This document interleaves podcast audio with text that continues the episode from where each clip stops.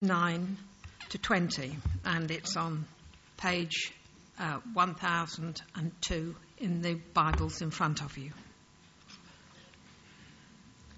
At that time, Jesus came from Nazareth in Galilee and was baptized by John in the Jordan.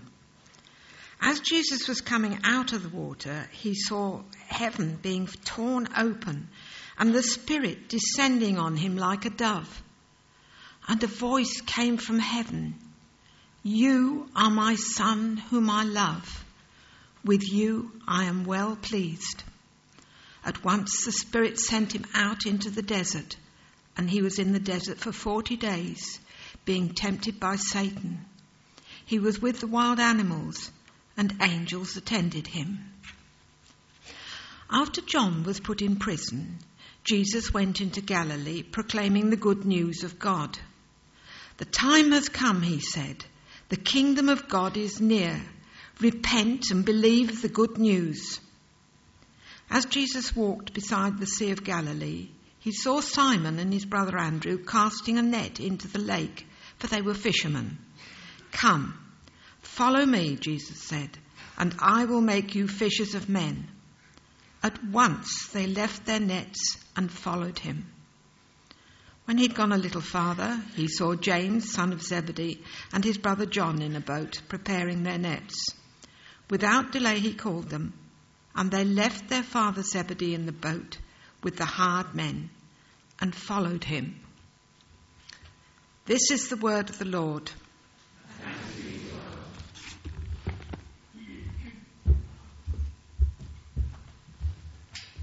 Good morning, everyone. Thank you, both Anns, for the prayers and the readings. And uh, it's great to be here uh, today. Happy New Year to you all.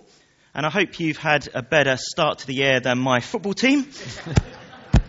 and the, I have to say, the Manchester City supporting service leader and Manchester City supporting worship leader uh, were very sensitive in not mentioning that.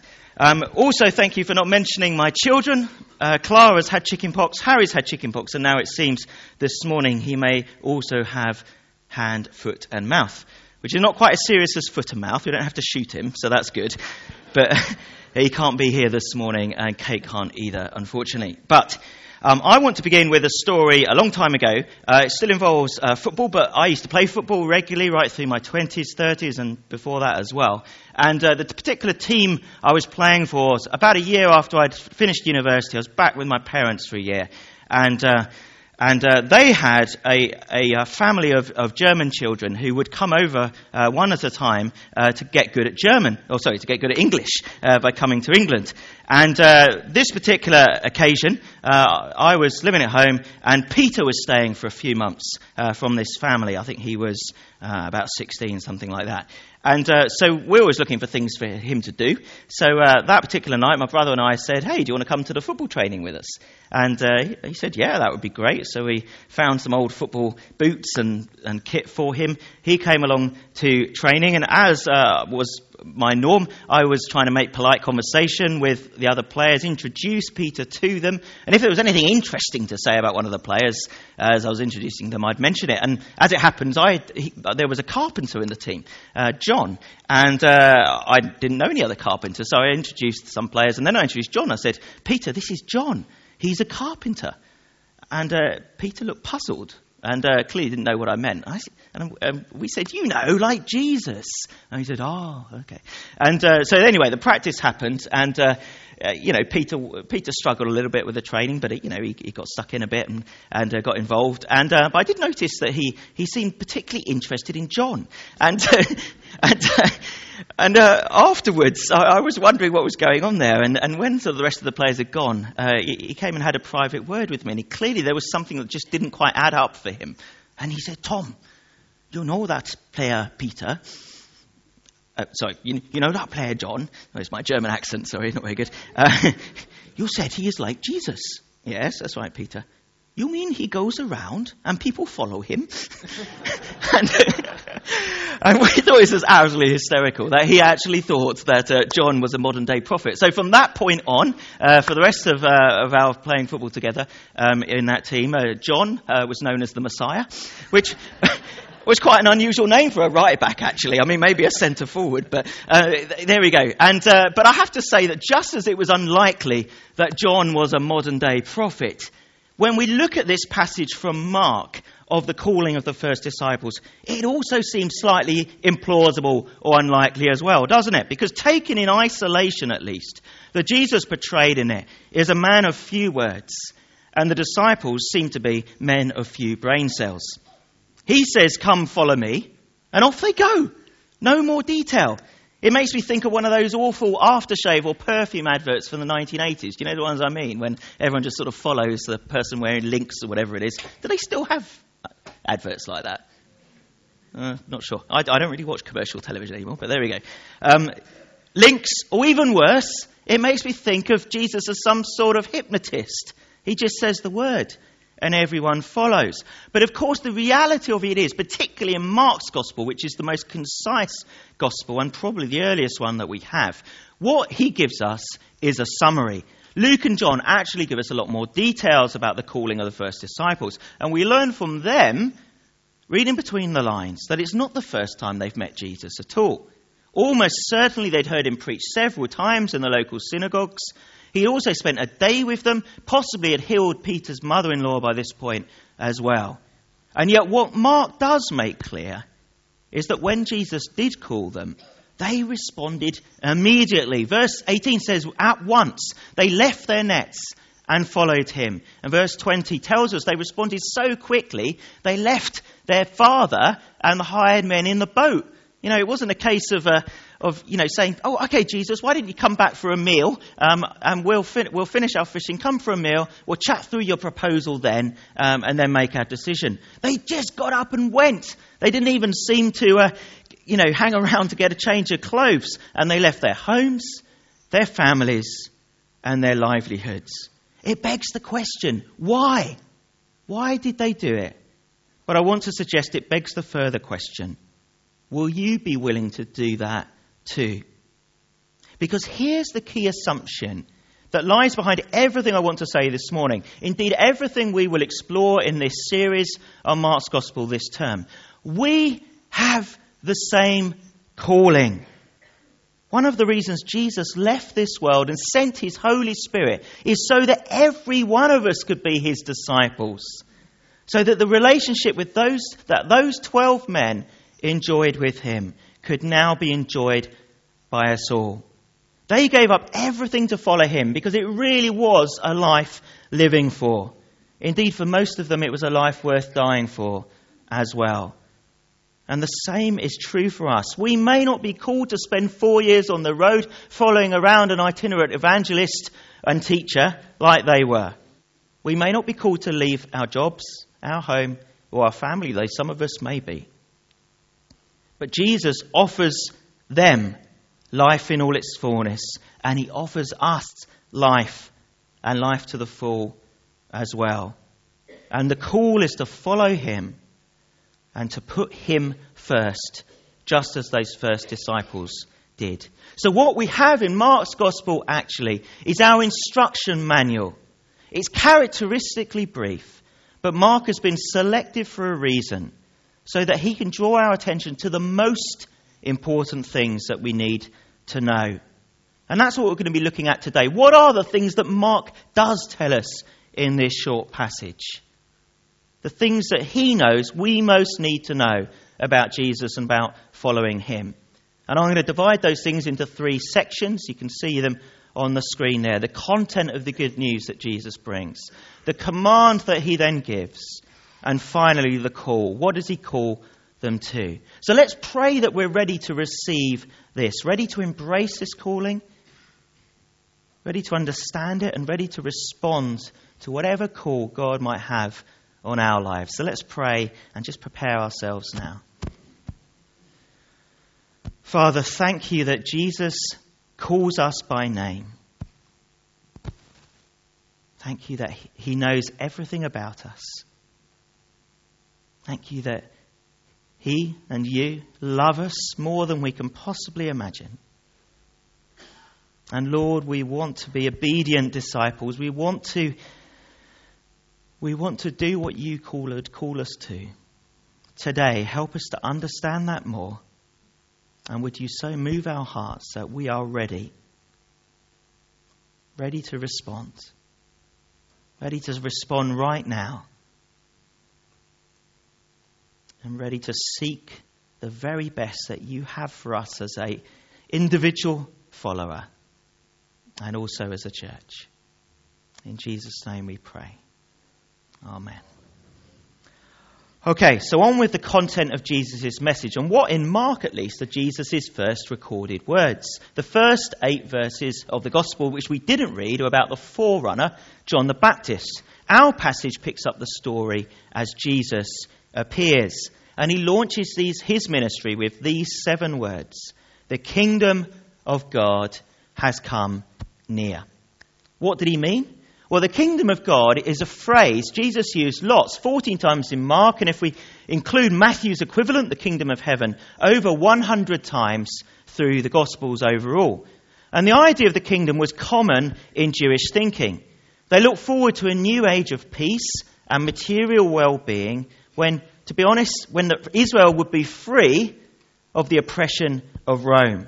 Increasingly, the phrase the kingdom of God had taken on a highly political tone. It was virtually a slogan for Jewish nationalism. Political activists and freedom fighters, even then, had begun to take things into their own hands. We can imagine the tension in the air when Jesus began with those very words. They were loaded terms. And yet, Jesus' understanding of the kingdom was completely different. On the screen now, you'll see the three ways in which Jesus' understanding of the kingdom was different. It was personal, not national, about God's rule in a person's heart, not a territory to be found on a map, but God's reign in an individual's life. The kingdom for Jesus was also spiritual, not material. It wasn't a place of earthly prosperity, but spiritual blessing. When Jesus was asked by some Pharisees when the kingdom would come, he told them that the kingdom of God is within you. It's an internal and spiritual kingdom, not an external and visible one. And third, for Jesus, the kingdom was not only future, but was here and now. With the coming of Jesus, God's rule among men, women, and children had begun. The day the prophets had dreamed of had arrived. Near means here. And the kingdom was here because Jesus was here. That was because he himself perfectly lived out the life of God ruling a person's heart. He committed no sin, the Bible tells us, but it was also because he himself was that promised king, the descendant of David that the Old Testament had predicted would one day come and rule forever. He was the king. He'd now arrived, and we can all be part of it. Jesus came to welcome everyone and anyone, whether it was these first disciples that we read about here or the thief on the cross at the end of his ministry. How do we enter it? Well, Jesus' answer to that question is his command, our second section.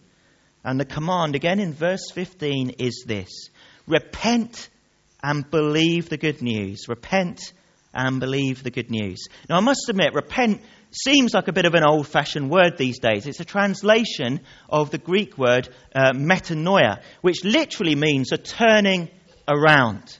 That's what it means. And um, it fits well, doesn't it, with how we tend to think about conversion. That people have their life completely reorientated towards God when they come to faith. Many of us, particularly in younger generations, can pinpoint a moment when that happened.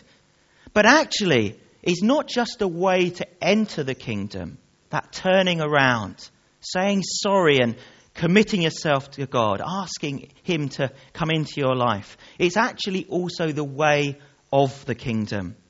Something we need to do, not just once, but time and time again. Why? Because God is holy and we are not. By nature, we think and do and say things that fall short way short sometimes of the way of love, the way of truth, the way of holiness, the way of peace. Not all the time, but fairly regularly. If we're all honest, I think we would acknowledge that.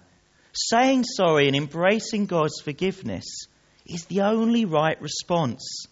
It reflects our intention and our desire to live God's way. It enables us to have a clear conscience, to have peace, despite the fact that we let God down. And it reminds us of the standards we are aiming for, making it more likely, in fact, that we'll come closer to meeting them. It releases us from guilt and it motivates us to succeed. And the great thing is, God never tires of us doing it. One of my annoying habits, uh, among many, I have to say, is that I say sorry all the time. Is anyone else like that? Got any sort of mass apologizers here? Yeah, I've got a few people nodding. And uh, earlier in our relationship, uh, Kate would pick me up on it. She would say, You just keep saying sorry all the time. We stopped saying sorry. But the problem was, of course, whenever she did that, I then apologized for apologizing. And uh, she quickly realized that that was rather defeating the object. But God does not get annoyed by that. Remember the prodigal son story. Remember that he, the father runs out to embrace the son as he turns back to him. And yes, that was a pretty dramatic turning back to the father, but actually, in any moment when we turn back to him, he embraces us again with open arms. There is celebrating in heaven. So when we say sorry, when we turn back to him, it's a way of receiving that embrace, receiving God's love. It's a way of honoring Him for who He is. It keeps us humble, it keeps us grateful, and it gives us peace. It's a fresh start, washing the slate clean whenever we need it. And I don't know about you, but I need that all the time. And what a great thing it is that we can have that slate washed clean. But what comes next? Well, here's the uh, point at which we reach, out, reach our third and final section Jesus' call. And it comes in those final five verses as he encounters Peter and Andrew, James and John, and gives them this famous invitation Come, follow me.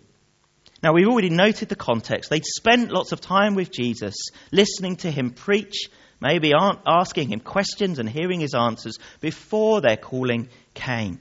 So their response does make sense, actually. It's not Jesus as a hypnotist, it's not the disciples as dimwits. He's simply drawing out their response to what they've already seen and heard. And he just brings it to a head, as he will so often for us. In fact, he's doing that right now. But here's the thing I want us to consider Do we realize what following Jesus actually means? It's not like on Twitter, okay? It's not that sort of following. It means actually going everywhere with Him. It means being led by Jesus, following His agenda, pursuing His priorities, not asking Him to bless ours. In a nutshell, this is what the Christian life is all about.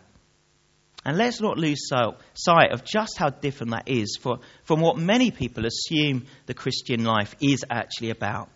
For it's not about being loosely affiliated to Jesus, being willing to associate with him from time to time, or being a signed up member of his fan club or even a church. For they are things we can do without following him. They were things that many in the crowd that listened to Jesus were willing to do. And yet, throughout Mark's gospel, a contrast is drawn between the crowds on one side and those who actually followed him, living with him and walking with him, ministering with him on the other. And it's the latter group who Mark portrays as the authentic Christians, the ones that we're meant to imitate, the ones that we're meant to follow. Those who actually lived with Jesus were with him 24 7, not just checking in with him every few weeks. It was those who went where he went. And yet, the point for us is not that we too have to move geographically in response to Jesus' call, though some of us might. It's that we follow him in the sense that we have a relationship with Jesus in which the hierarchy between him and us is clear. It's not where He follows us and our plans, but it's where we follow His. Where we lay down our own ambitions, our own agenda, and we say, These don't matter anymore. For now, you, Jesus, lead the way.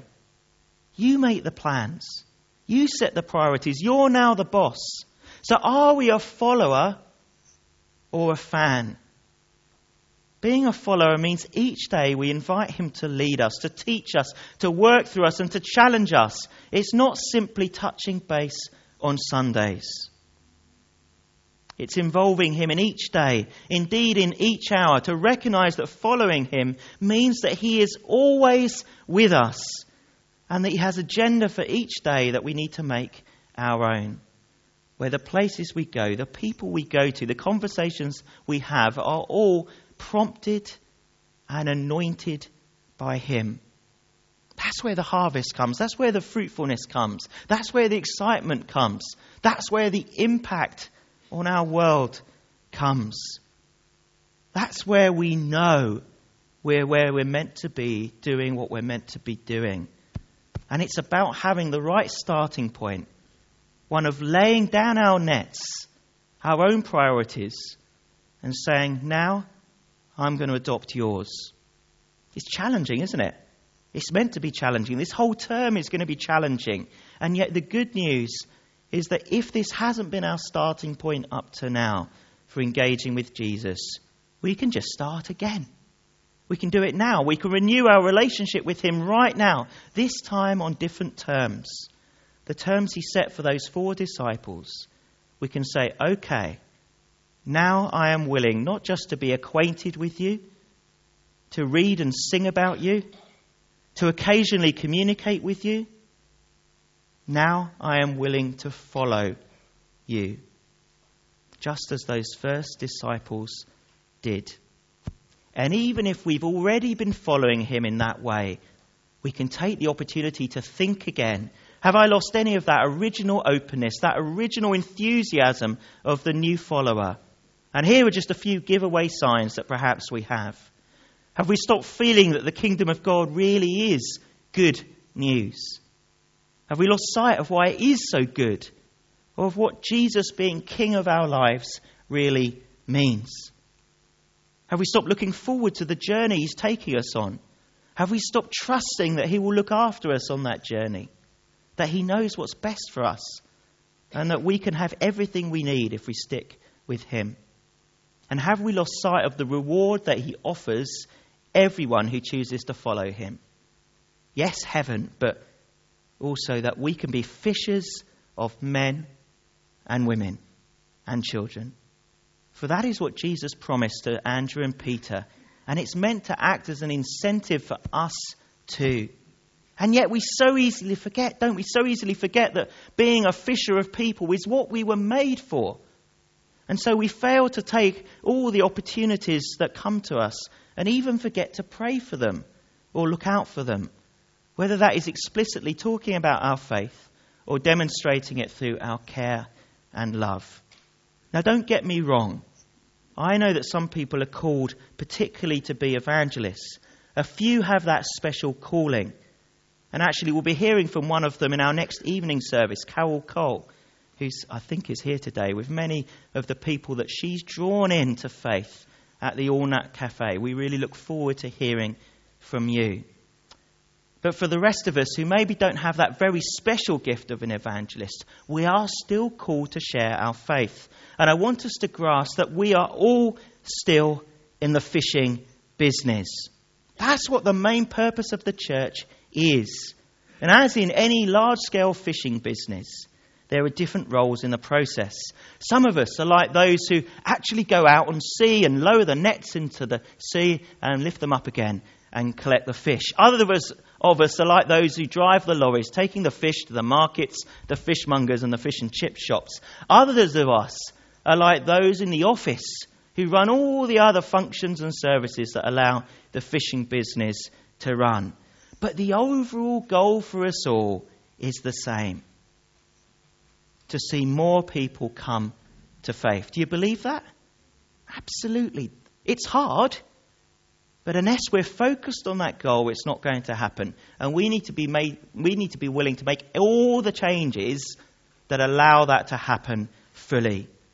And that's going to be something we're thinking about in the months to come. And so a church is not meant to be a sort of cozy support group providing protection and comfort from the challenges and dangers outside. It does comfort us, it does protect us, but rather it's a mission organization equipping its people to get out there sharing God's truth and God's love. So I want to finish with our church's vision. This month we're going to be beginning that vision process. It will take much of the year, in fact, but we're kicking it off on Wednesday with a prayer and brainstorming evening from 7:45 where we're going to be considering three necessary first questions and we'll all be discussing and listening to God about this together. And the questions are these. What is our DNA as a church? Who are we at St Paul's? Second, what's working well here? Or has worked well here that we can build on?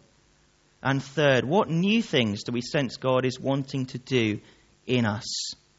I'd love you all to come along to that. I'd love you all to contribute throughout the process, and there'll be various other points where we can all do so. And I don't know exactly what that vision is going to end up being. That is for God to reveal. But what I do know is that fishing for people is going to be absolutely at the heart of it because it's at the heart of absolutely God's vision for every church and every disciple. And what I also know is that ultimately God's collective vision for us as a community of people can only be fulfilled when the individual people in that community, that's each one of us, also seeks to discern and live out his individual calling for us specifically because He's called us each by name. He knows exactly how we're made, and He has works prepared for each of us that reflect our own skills and experiences and situations and gifts. And what we all need to do is seek to discern those things and step into them. And as we do that together as the body of Christ, well, that overall vision can be fulfilled. So it's not about the vicar particularly or the staff team or the lay ministers or the ministry coordinators or the PCC or the life group leaders. It's about every one of us playing our part, using our own distinctive gifts. And later in this process, we're going to have an exercise that I'm going to invite you all to take part in, where we specifically seek to discern that personal calling, the way we're shaped as individuals, which can then lead us to get involved in those aspects of the vision that we know are best suited to what God is calling us to. And what lies behind all of this is that we're all loved and we're all called by name. Do you believe that? God made you, God loves you, and He has plans that are special and precious and exciting and inspiring and realistic. You can do them. It's the life you've always wanted. It's life in all its fullness. It's a fulfilling life. And yes, it is a life worth living. Our role is to step into it and to start doing it today. For the disciples responded in the moment. They didn't say to Jesus, Come back tomorrow, come back next week, and we can think about it more. They recognized the voice of God when they heard it. And they knew the right time to respond to God is always now. So, what we're going to do now is we're going to sing a song first, and the band are going to come up now that I think reflects deep down the desires that we all have. And after that, I'm going to invite us to come and receive prayer. I'll explain after the song what that invitation is about. But I think what I want to just say to us all now is actually if you want to be someone who's willing to respond in the moment, willing to do whatever God calls you to, however radical or however unexpected or expected or predictable or surprising or whatever it is, if you want to be a person like that, then you need to be willing to respond in the moment. And to be brutally honest, you need to not worry about what anyone else thinks. It's about you and God. And this is a place, a safe place, where we can be prayed for, where we can take the risks of stepping out and seeking His calling, and where we will love and pray for and minister to and encourage and support and strengthen each other. That's the model. It's not spectators and people at the front doing it, it's every one of us doing it together. So let's stand and sing this song. I encourage you to use it as a prayer, as a way of expressing your own longing for God and His will for your lives. And then we'll lead into some prayer ministry here at the front and also at the back for those who want that there.